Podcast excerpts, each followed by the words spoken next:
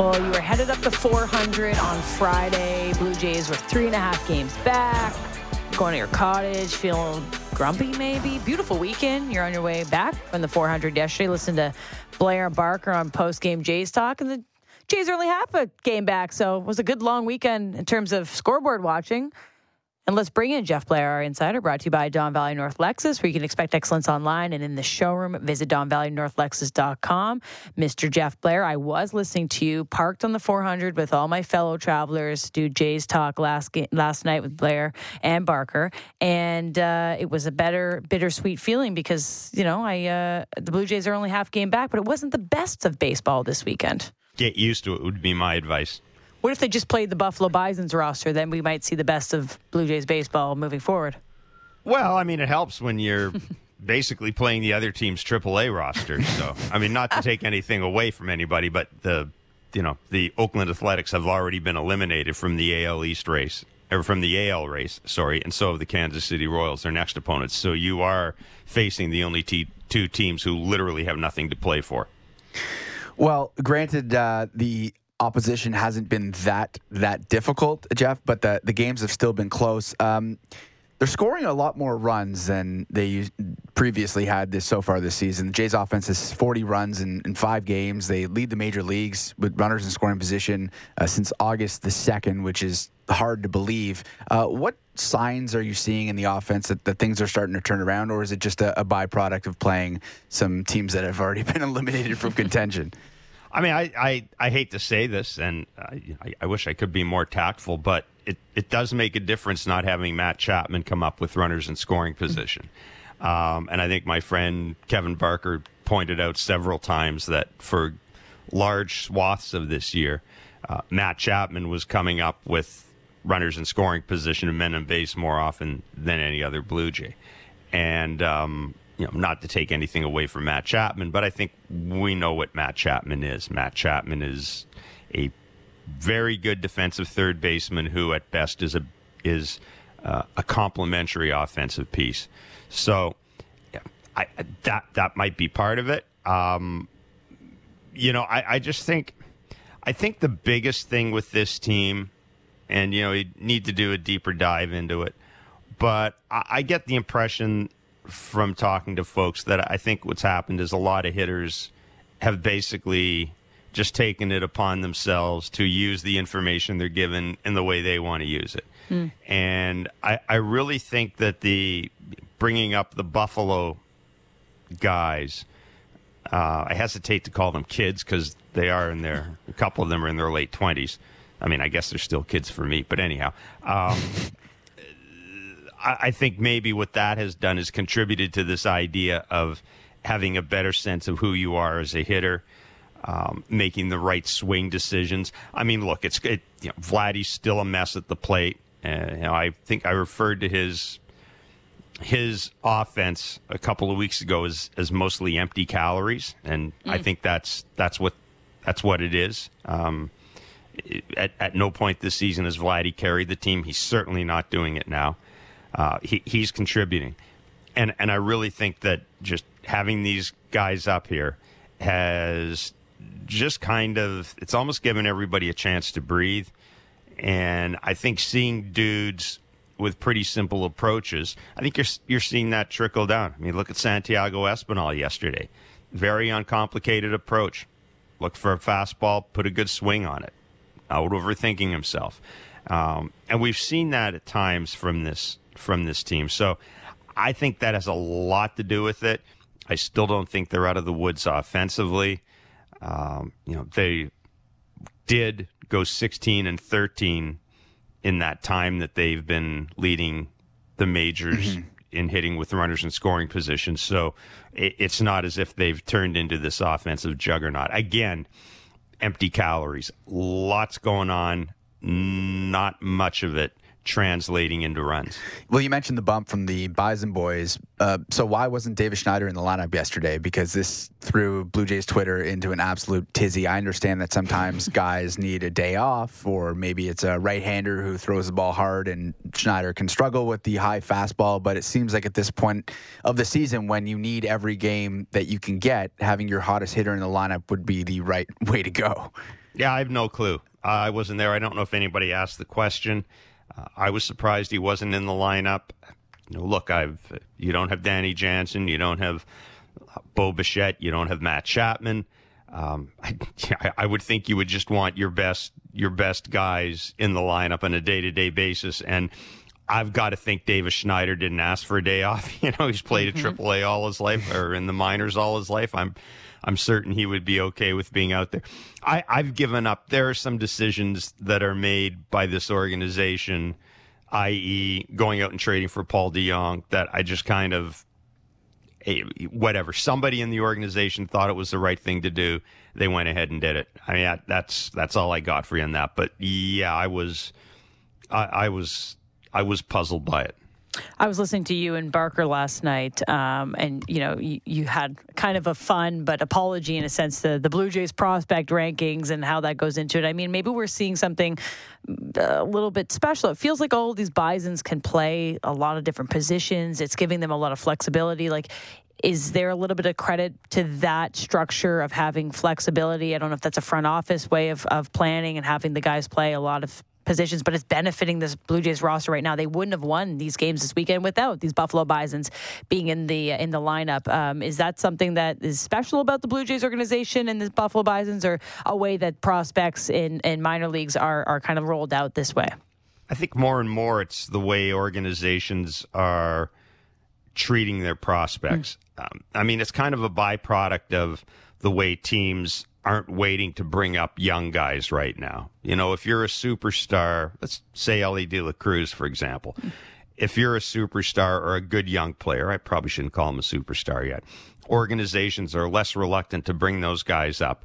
And what that does by extension is, you know, theoretically at least, it means that you have a very young player playing a premium position. So there's no point in having there's no point in having 17 people playing shortstop in your organization. Like if you're the Blue Jays, Bo Bichette's your shortstop until he hits free agency. It makes no sense to lock in five or six other guys at shortstop. It just doesn't. So the Blue Jays and organizations in general are prioritizing versatility.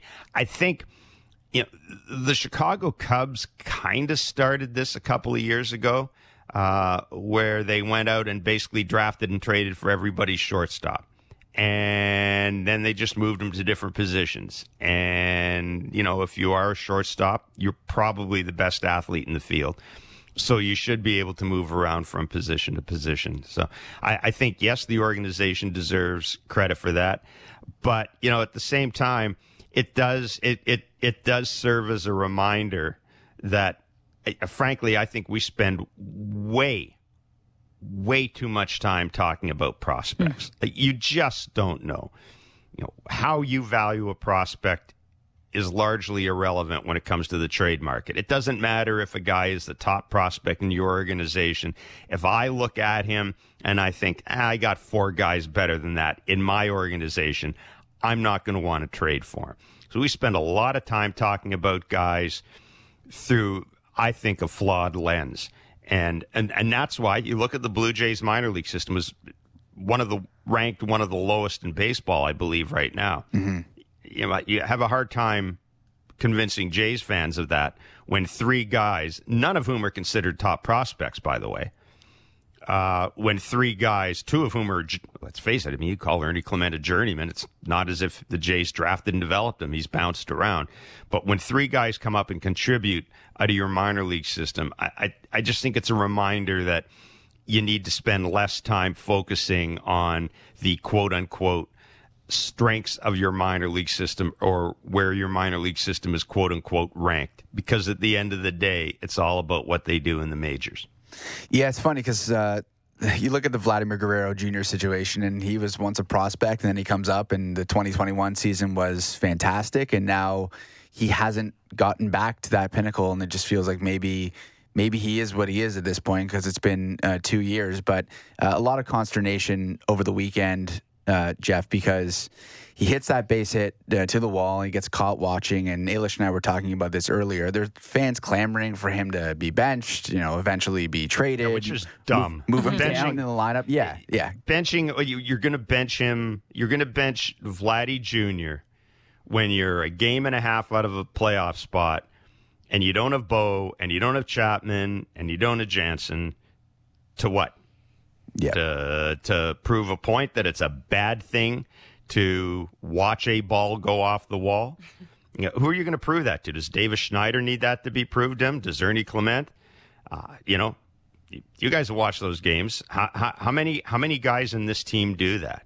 Um, I'm not excusing what Vladdy did. I, I don't I don't mind when a guy doesn't run a ball out the first base. I think that's largely eyewash. If you're out, you're out. I'd rather you go back to the bench, grab a you know grab grab something to drink, towel off, and relax. I don't need to see a dude hustle down to first base.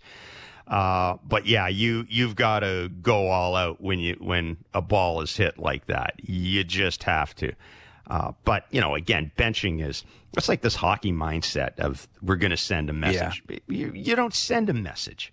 Hey, what message is it? It's not a good thing to watch a ball go off the wall, run hard. I think most of these guys know that. What about moving him down the lineup? Uh, they seem to be scoring runs right now. I'd leave it the way it is. I, I, I mean, who's going to replace him?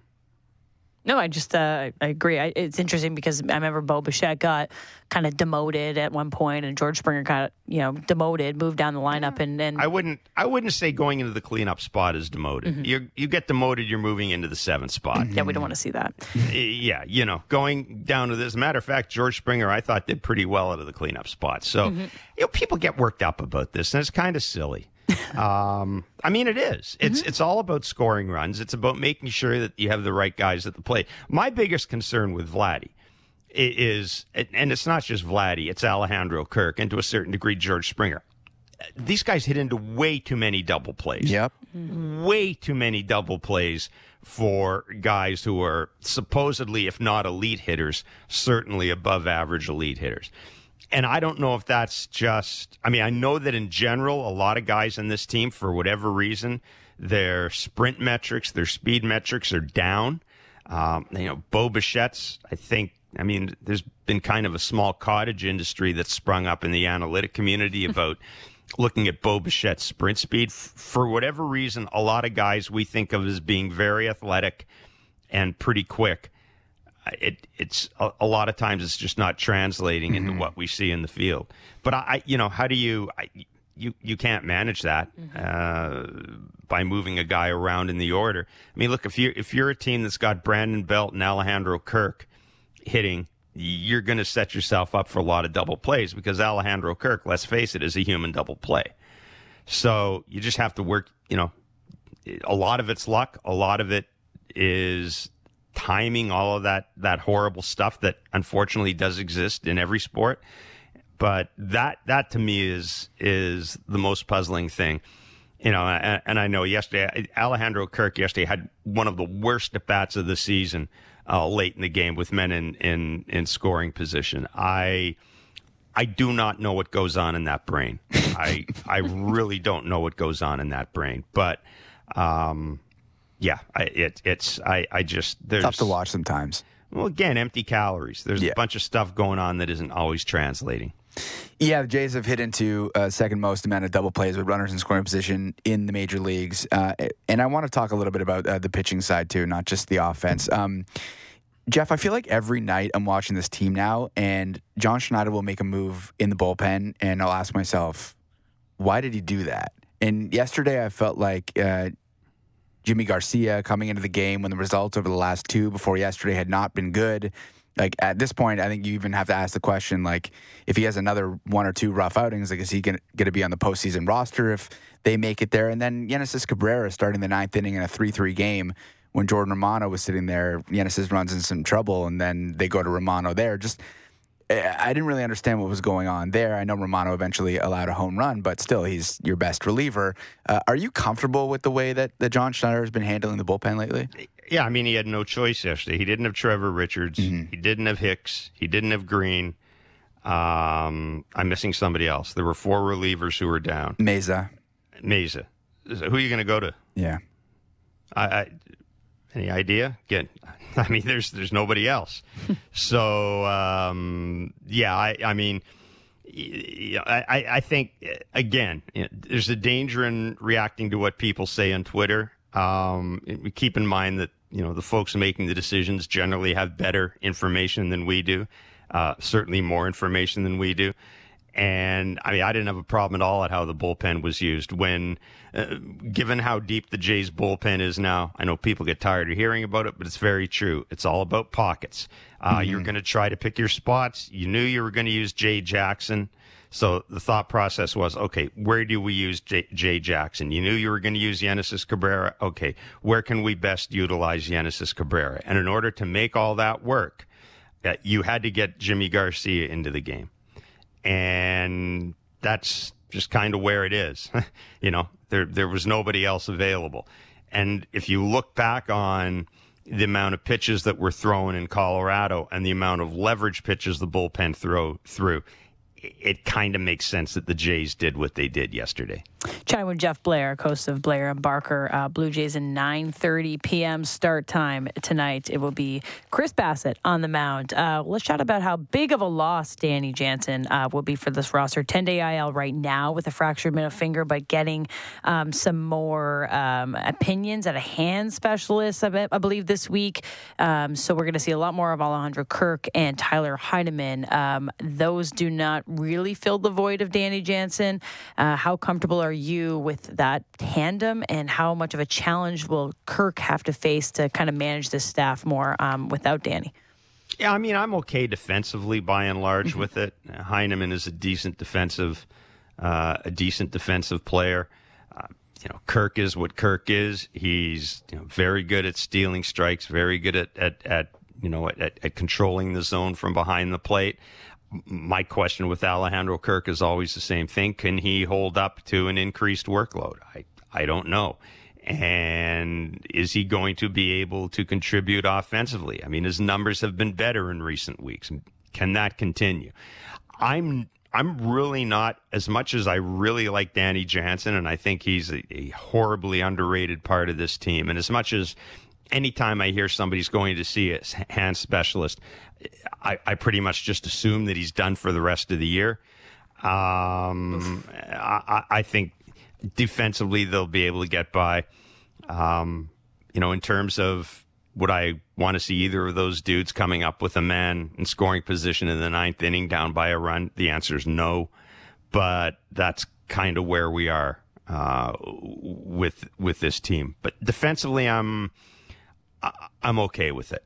I mean, the most problematic pitcher on this staff should be Chris Bassitt, and it seems to work okay with him mm-hmm. and Alejandro Kirk. Yeah, no doubt. Um, the, rotation as a whole has been asked to carry uh, the offense for significant portions of this season, and they've done an excellent job doing that, Jeff. Uh, Kevin Gausman, probably not the, the start that we were expecting. Uh, last time out, you say Kikuchi, not great either. Are, are, you concerned at all because of just the high pressure and, and high leverage that the starters have had to endure over the course of the season that we could be running into a situation here where maybe there's a little bit of, of slippage or perhaps even hitting a wall? Or you think it's just one bad start, uh, nothing to overreact to? No, I mean, it, it wasn't, it wasn't not a very good month for Jose Berrios. It was a little better yesterday. Now, three home runs to the Oakland Athletics is cause for concern. Uh, I, yeah, I mean, I think you hit the nail on the head, Jesse. They they've pitched a lot of innings. They've pitched a lot of innings in high leverage. Uh, you know, they've they've really they've been in a they've been grinding since May. That is awfully hard to do if you are a pitching staff, even if you are a healthy pitching staff. And as Caleb Joseph points out, you know, look at how many innings Kevin Gausman has thrown in his mm-hmm. career. Like this is not a 24 year old dude. This is a guy who's logged a ton of innings. Jose Berrios, same thing. I mean, he's not an old guy by any stretch of the imagination. He's thrown a lot of innings. Uh, Chris Bassitt, you know, a guy that's kind of been was, was a tweener for a while. He's thrown a lot of innings. So I, I think my my my concern when I watch these outings is that it kind of reinforces in my mind just what an absolute disaster Alec Manoah mm. was for this team this year. Mm-hmm. because if you had out, just imagine this pitching staff with it, with a usable Alec Manoah, not a Cy Young caliber Alec Manoah, just an Alec Manoah who was, I don't know, as good as Chris Bassitt. Imagine the difference that would make to you know just this staff in general. Uh, I understand that you you know he wouldn't be in the bullpen; you'd still be using your relievers, but you know, last year when you when you looked at teams that made the playoffs last year, they had one thing in common. I think eight of the top ten teams that made the playoffs had the most innings from their starting pitchers and the fewest innings from their bullpen.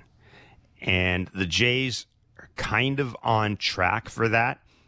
And that's why to not make the playoffs this year would be really puzzling because it is, in terms of pitching, they have done absolutely everything they need to do. But uh, yeah, I, I, I am concerned that uh, that all those leverage pitches is that that it, that it's catching up to them. Um, you know, these guys could use a breather. They could mm-hmm. use a laugher. They could use a, a seven nothing first yeah, inning lead. Happen. Does not happen. It, well, no, it's it, it doesn't happen with this lineup. So I, it just it keeps getting back to what I felt all along about this team. This lineup is just not when when you look at everything, when you look at the runners and scoring position numbers, and you ask yourself, okay, that's good. Why aren't they winning games? Um, or, or why aren't they more than three games over 500 during that time? When you look at the starting pitching, there is there's something missing from this team, and maybe it's just baseball, and and you know crap happens. I don't tend to look at it that way. I, I still think that this is a really a fundamentally flawed lineup that was put together. I'll go to my grave thinking there was a deal or a free agent signing in the offseason that wasn't made for whatever reason. Mm-hmm. That may not be Ross Atkins' fault. That may just be somebody they thought they signed changed their mind or a deal they thought they they had made fell through. And as a result of it, we're we're looking at a team that just is is awfully easy to pitch to half a game back uh, the, of the final uh, third and final wild card spot. That series against Texas next week uh, could be win and you're in. It could be uh, already in the Blue Jays' hands with the way that this schedule well, looks. But you know, it's interesting because if you're looking for a positive side to all this, mm-hmm.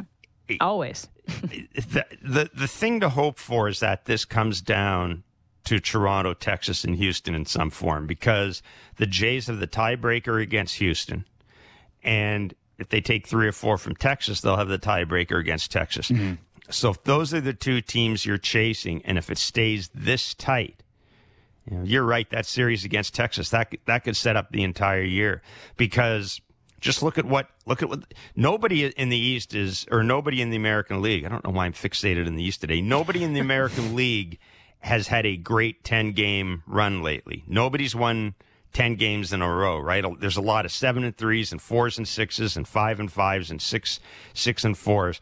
And if that's the way this is going to continue, then having the tiebreaker against those two teams is going to be absolutely huge for the Blue Jays. And if you're looking as to how to kind of cheer during this wild card race, cheer for the Jays to be as close as possible to Texas and Houston and cheer for them to get that series against Texas. And if they have the tiebreaker against those two teams, I think their chances of making the playoffs have increased exponentially. And cheer for more uh, uh, favorable scoreboard watching days like we had yesterday. Uh, that one was a, a, nice treat for Blue Jays fans. Um, Jeff, appreciate you coming on this morning. Looking forward to Blair and Barker later and a late night game for us all here. but uh, we'll definitely chat with you as the season progresses. Thanks so much. Thanks, Jeff. Ailish, Jeff, thanks so much. That's Jeff Blair, co host of Blair and Barker. And that insider was brought to you by Don Valley North Lexus, where you can expect excellence online and in the showroom. Visit DonValleyNorthLexus.com. Blue Jays, tough schedule for the early morning folk, uh, but a late night start tonight. It will be Chris Bassitt on the mound. We will be taking your wake and rake picks for the next 20 minutes, so you can send those in. Maybe we do like a Blue Jays happiness Love parlay that. or something that's going to help us uh, get through the night. Um, a nice late one, 9:40. Tomorrow will be 3:30, so a little getaway game for you. Uh, but we'll take those picks at 595.90 before we wrap up our show. We got one more guest. Uh, got back into some great Canadian basketball vibes this morning. Carl English will join us, former guard of the Canadian men's basketball team, tried really, really hard many times, helped Canada qualify for the Olympics, uh, and now kind of on the backs of Carl English and folks like that, Canada has successfully qualified yep. for next year's Paris Olympics. We've been celebrating that all weekend long. Still a lot of action to be played at the FIBA World Cup. That will be tomorrow morning as well. Uh, we'll have the coverage at 8 a.m. But Canada in the quarterfinals against Slovenia. A big one, a big one tomorrow. Uh, so let's wrap up our show Still riding some of the highs before we focus on tomorrow's game. Carl English after the break, Jesse Rubinoff and Ailish Forfar, Sportsnet 590 The Fan. Dive deep into Toronto sports and the NFL. The JD Bunkis Podcast. Subscribe and download the show on Apple, Spotify, or wherever you get your podcasts.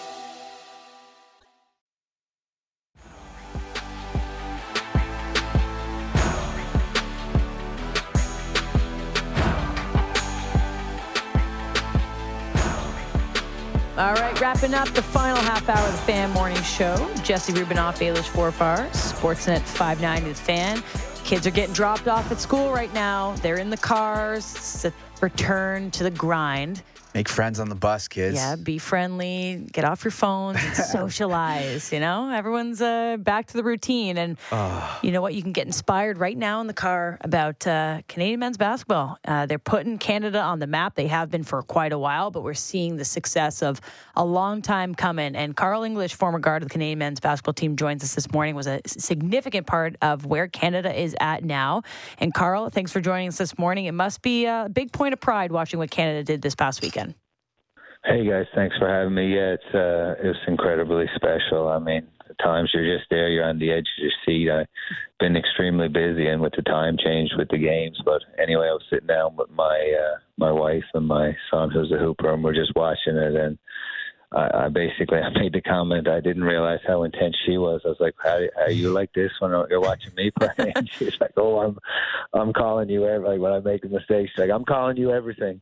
so yeah, it was pretty uh, it was pretty intense, but it was uh, it was a hell of a game for me personally because obviously all my relationships with Team Canada, but then I knew a lot of the Spanish guys and Spanish coaches as well. So I was just watching. It was it was uh, I'm texting my Spanish agent, like you know what I mean, talking noise. It, it was it was fun. First of all, it's really cool to be talking to you. I used to watch you cook at the uh, University of Hawaii all the time. Uh, oh, first awesome. team, first team all WAC. Um, so, what what has changed in your eyes about the program from the time that, that you were such a big part of it uh, to now? Obviously, there's super high end talent that uh, is now a part of it, but you guys really started that growth and started that trajectory. So, when you watch this team now, what what differences are there to you? I mean, there's so many. I mean, the level of talent and the depth is is crazy. I mean, you think of the guys that didn't come and the guys that didn't uh, didn't make it for whatever reasons. I mean, you got another team there that's equally as talented. So the talent across the grassroots programs the last 10, 15 years, especially in our country, has been has been a tremendous growth, and we're reaping the benefits of that with Canada basketball. But I mean, I think for everybody to commit and buy in. There's there's so much goes into it, you know, from behind the scenes work that's done at Canada Basketball with everybody there, and then the lobbying to get guys to play, and then there's there's the issues on the insurance issues and the sacrifice that these guys make with such long seasons and you know endorsement deals. There's so much now goes into it just to get them to come out. But as we saw the other day, once once everybody shows up, it can be a, a beautiful thing to watch. And and now I think you know come tomorrow, I, I think the monkeys off their back mm-hmm. when you're playing for us, it was always, over close, but we never had that level of talent. And then when we finally made the Worlds, it was like a huge relief. And it was extremely difficult when we didn't make uh, the Olympics against Venezuela like that. I was injured. I got injured through that training camp and I couldn't make it and I went under for surgery. But I literally would have bet the house on that game. Like I'm not a gambler, but I would have bet the house. But that's sports when anything can go wrong and things can have a better, you know, everything at the wrong time. And Venezuela was a incredible loss for our country. And then just the building blocks to get it back to where it is now.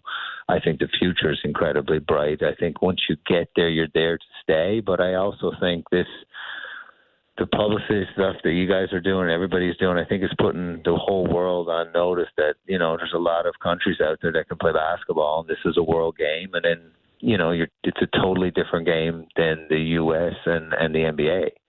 So I think all that's coming into perspective. So it's not easy to win. I mean, you watch two good teams there earlier with Serbia and Lithuania, and that was a hell of a game. So there, there's some countries out there that that you know that that are pretty amazing, and the fact that we're up there and and fighting for a medal is is incredible. Just for me to say that, you know what I mean? It means a lot.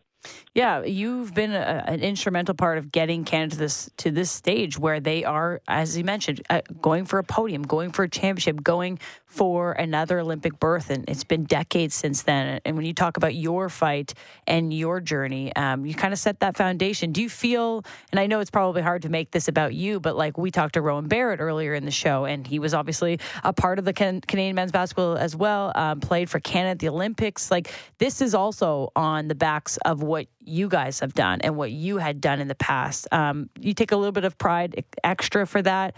And is there a memory or a time or is there like a teammate you thought of yesterday when you saw Can or two days ago when you saw Canada clinch this Paris Olympics that you thought, hell yeah, like me and so and so feel so proud or i remember when i had this conversation with a former teammate and like this is really special for you guys yeah no i, I you don't it's funny when like uh, i have so i run a basketball school here and you don't realize how many fans there are. And like when you hear people th- and they're like we we got this one and they're, they're as if they're on the team.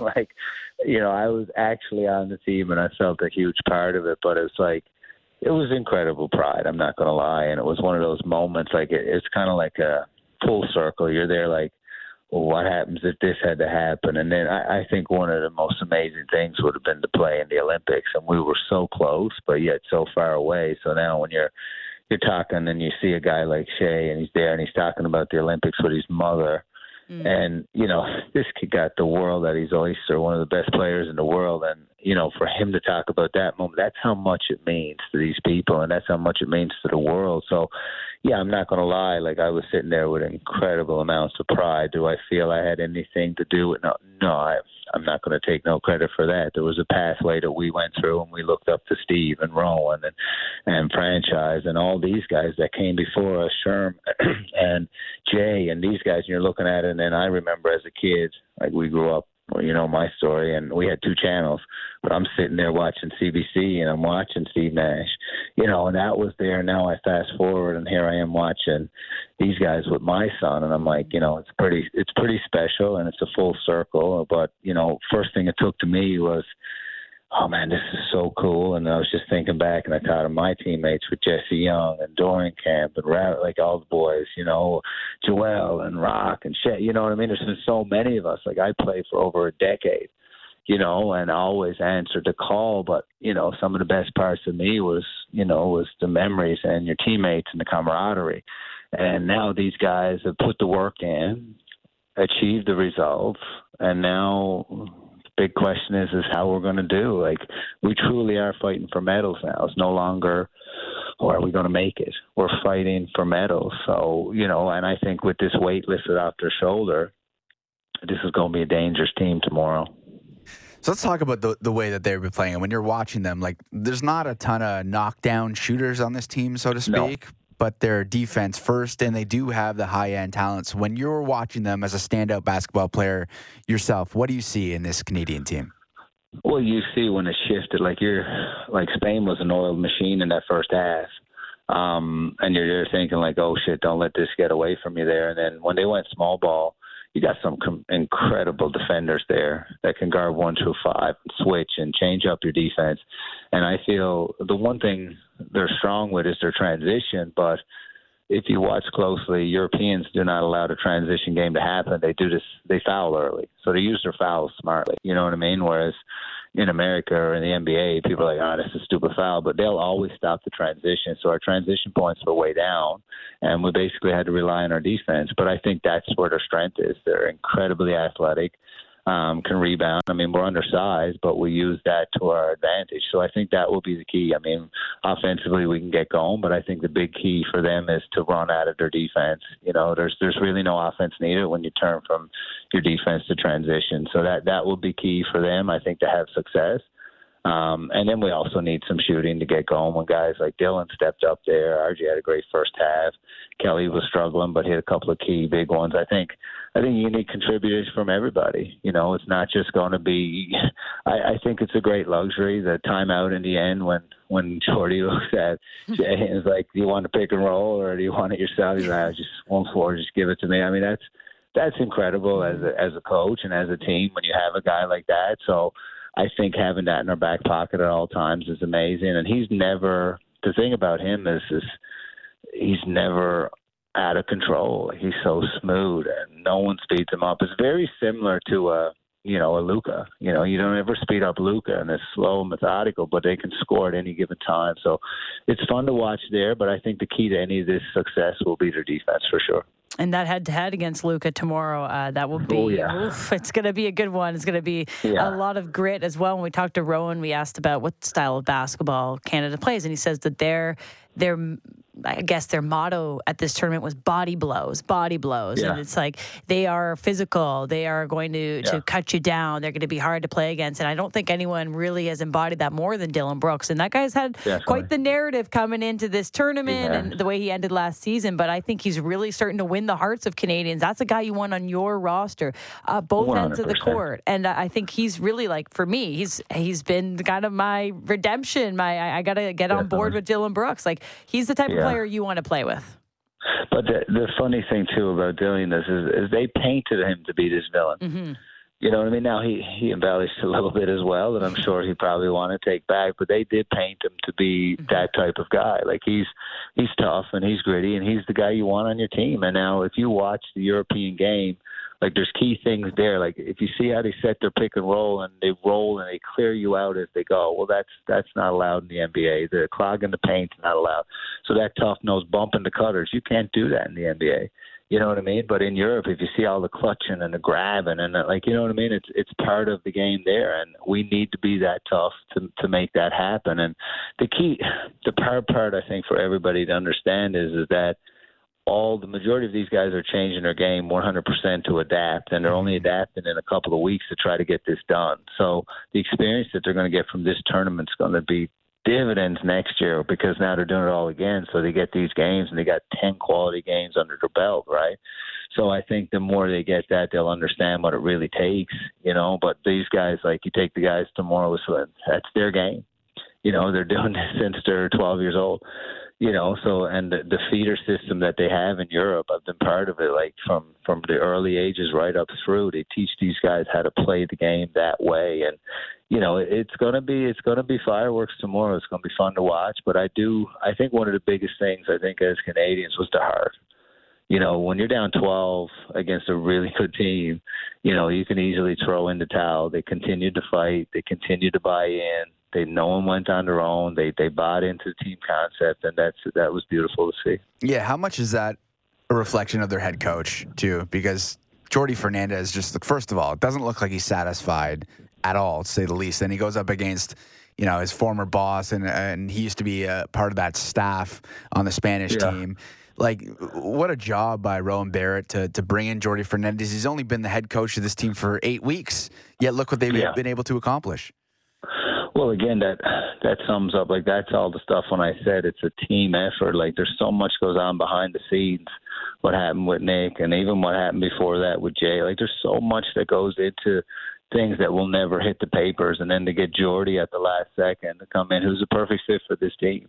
You know what I mean? And and when you got Jay Triano speaking so highly of him, when you guys interviewed Jay after the game the other day, it was you know just hearing him that knows him personally, and then I called my agent who knew him personally, knew Jordi. He had nothing but great things to say about him. So what I liked was the same thing you said. There's no complaints complacency there. Like he's coming in and it's on to the next one. We haven't done shit. Here we are. This is what we need to do. We're supposed to do this. Like enough with okay, we're happy to be here. No, we're going for we're going for the podium. So, you know, and he's been a huge part of keeping them grounded, keeping them hungry. But some of the as you were watching it, I'm sure everybody was questioning, but some of the rotations and things you done, I was like, okay, and then it all made sense. And it all came together. But then you had the buy-in from your older players as well. you know, with Kelly and Dwight and them, you know, who who didn't play much there in, in that game, but then other guys came in and got it done. So it, it's fun to see them come together, but that's what a tournament will do to you as well. And this is a this is a grimy tournament. The same thing happened to us, and I think it was. uh 2010 where we all thought we were out and then something happened and then ma- mathematically we were there and then we had to beat Dominican in front of their crowd, and uh, you know what I mean. Like these tournaments are crazy, so that's what makes it so fun. But the complete buy-in, I think, from everybody, from staff, from from players, from coaches to, to everybody, it's it's nice when it all comes together. Something special. Chatting with Carl English, uh, former guard of the Canadian men's basketball team. Uh, all right, so big one tomorrow. Uh, Goliath of United States in the distance, but they lost the other day. They're on right now against Italy. Uh, they're up seven six in the first. Um, but I wonder if if you feel like Canada has the perfect amount of momentum going into this. They had to have some real tough wins. It wasn't always pretty, but they've learned a lot about what it takes to to take down the best. And now they've got the the monkey off their back. They're going to the Olympics. It kind of feels like all things are are leading and leaning Canada's way when you look at their path towards being on top of the podium? Yeah, I'm going to be a fan right now, and I'm going to say yes. Everything is everything is leaning right there for us. I think the huge of this one. It, I don't think people understand the weight of failure has on you, and you know, call it what it was. The team whether we like it or not, since 14 has failed. They should have mm-hmm. been there 15. We should have done it again 18. Now we're uh, 12 years later, and here we are. So you know what I mean. And now they're there, so that that weight lifted off your shoulders I think they're going to be very, very, very dangerous. You know what I mean? I would want to play them if I'm on the other side. That's the last team there. U.S. don't scare me. That's that's not typical U.S. right there. That does not scare me at all. I mean, Serbia would be someone I'd be worried about, but you know, you won't see them until I think it's at the finals if you got them. Oof, I got to look at the the schedule, but yeah. nonetheless, so either way, yeah, there's, there's oh, no oh, one really there that's scary. Yeah, there's no one really there that's scary. I, I think right now you look ahead, but I'd be I'd be nervous if I'm Slovenia because mm-hmm. Canada's got the whole weight lifted off their shoulders, and they're tremendous. They're a tremendous team. They got from top to bottom. There's people come in there and give something. They seem to be completely bought in not a typical, you know what I mean? Like with all these guys, uh, it, it's it's it's beautiful to watch. So I'd be very, uh, I'm very hopeful for what's about to happen. Can't wait. Yeah, enjoy the viewing experience. Um, it's definitely been a part, uh, a long time coming, and you were certainly a part of this journey. So we appreciate you coming on. Enjoy it, and hopefully we get to celebrate multiple Canadian moments uh, in the next little while. Awesome, guys. You guys have a wonderful day, and thanks for having me. Of course, anytime. That's thanks, Carl, Carl, English, uh, former guard of the Canadian men's basketball team. Absolute beauty. Yeah, that was awesome. I mean, you could hear with him and with Rowan Barrett, you can hear like the pride mm. that exists in finally reaching this moment. And, you know, good for, for Carl to get to experience it because they've tried for so long and there were so many tough games, so many tough tournaments that they had to go through and they helped lay the foundation. Like they really did. This team didn't start from nothing. Mm-hmm. This came from something, and Carl English was a huge part of that. So, uh, you know, congratulations to him as well on uh, Canada's success at the FIBA World Cup. It feels like we're celebrating, um, not premature, but we're celebrating something that now we put in in the future and we focus on the FIBA World Cup. And I just and I know the players will obviously have that perspective as well, but it's easy to also see that maybe you let your foot off the gas. You can't have that happen. You're winning, you got the momentum, you got the Paris book booking flights. Rowan Barrett says they're already looking at scheduling, so focus on what is at hand, and that is a big game tomorrow against Slovenia. Um, a huge opportunity to to keep the momentum going. You have it in the palm of your hands, so don't squander that. Uh, that'll be tomorrow, 8 a.m. coverage here. Danielle Michaud, Sherman Hamilton, and Michael Grange, and then of course uh, tip off 8:30 a.m. on Sportsnet. And right now, Team USA is looking to punch their ticket to the semifinals. That's live on Sportsnet. They're up 10-8 uh, with four minutes left in the first, and that's a uh, opportunity at a semifinal or yeah, a semifinal. They're a little sketchy. A the, little sketchy, not the same USA sketchy. as Carl English said. No, it's not. So I mean, I, I would still. Uh, okay, here's a good question. Mm. Do you prefer them to win this game? and yeah, you know, Canada wins, et cetera, et yeah. cetera. You get to the final, it's Canada, US. It's much sweeter to go against mm-hmm. the people that you want to face in the I final. know, but it's also fun when they just flame out. Yeah, I mean, I'd be happy if they flamed out. They're I'll tell you so that. cocky. Yeah, they but, just think they're going to walk oh, yeah, into these international how they're playing tournaments right and roll Italy. through people. I mean, they lost. Um, what was it yesterday, two days ago? Yeah, Nonetheless, Lithuania. Yeah. and nonetheless, Canada, uh, they've got it in the the momentum. They just gotta keep riding that and don't get complacent. Um, that will be tomorrow. We'll tee that up all day on our show tomorrow morning. Uh, but let's take a quick wake and rake to wrap up our show. Wake up! Now it's time for Wake and Rake You could be raking in the dough with your kind of accuracy. Show me the money. with Ailish and Justin. Okay, a late one tonight. Uh, Blue Jays start their second game against Oakland Athletics, so it'll be a sold-out crowd down there. Uh, 9:30 p.m. on Sportsnet, Sports 590 The Fan. It's Chris Bassitt on the mound. I'm going simple. Blue Jays on the run line. They're gonna blow out the Oakland Athletics after last night's tight one in extra innings. I'm gonna go Blue Jays minus one and a half on the run line. It was plus money. I lost it. Now it's um, minus uh, 110, but still a pretty good price for a good team versus a bad team. It Jesse. was plus money. It was plus 100. It was crazy. I, yeah. Really? go ahead. Where are you putting? I like the Houston Astros to beat the Texas Rangers, and the reason is good for us. uh, that's exactly why. Because when the Blue Jays beat the A's, as to your bet, and then uh, the Astros beat the Rangers, uh, the Toronto Blue Jays bend of the night will be in a playoff spot. And There we would love to come on tomorrow morning with that being the case. Wouldn't that be special? I like the narrative. Uh, let's take a look at our anchor picks and maybe we can find a way to parlay like all good Blue Jays stuff together. Brandon Keswick likes Dodgers a minus one and a half on the run line. They are playing the Marlins, I believe. Team that I don't really think much about. Um, Eric Big E in Burlington likes Jays minus one and a half on the run line as well. Thinks Bassitt is going to shut down his former club. Yes, Oh, I forgot he revenge played game. there. Oof. Yeah, Uh, Twins and Guardians over seven and a half, and Dodgers money line at minus one fifty against the Marlins. So there's another Dodgers support pick. Um, good morning, Ailish and Jesse. Back on the grind after taking time off in the states. Great. I'm going simple Jays and A's over eight total runs. That's Courier, Chris, and Burlington. And our final one here. Good morning, Corey. Po- Corey from Port Hope. Hope everyone had a great Labor Day weekend. We did. I hope you did as well. For my wake and rake pick, I like under 10 and a half total runs in the Giants and Cubs game. Hendricks pitches well at home. Hendricks, Dartmouth, big green legend. So I always bet Hendricks. Love it. Um, but I kind of like the fact that there's a lot of Dodgers support. What do you think of that? yeah. I, I, let's. It's too easy to roll with the Dodgers. They've been so hot. Twenty four and four in August. Yeah. Let's what? just pick them on the money line. Like what? Um, I, yeah, it's pretty They're outstanding. insane. The Blue Jays could do that. okay. All right, let's do Blue Jays on the run line, Astros on the money line, and Dodgers on the money line. Just pretty simple um, parlay. That's plus 497.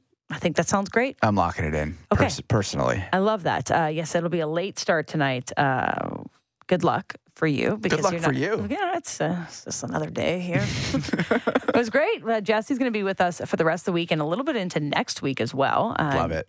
Justin will be back sometime. He did c- successfully complete his draft from Portugal. I was surprised he didn't even auto draft on our fantasy football draft on I Sunday mean, they have Wi-Fi in Portugal. I know, but like hours ahead, like you're in Portugal.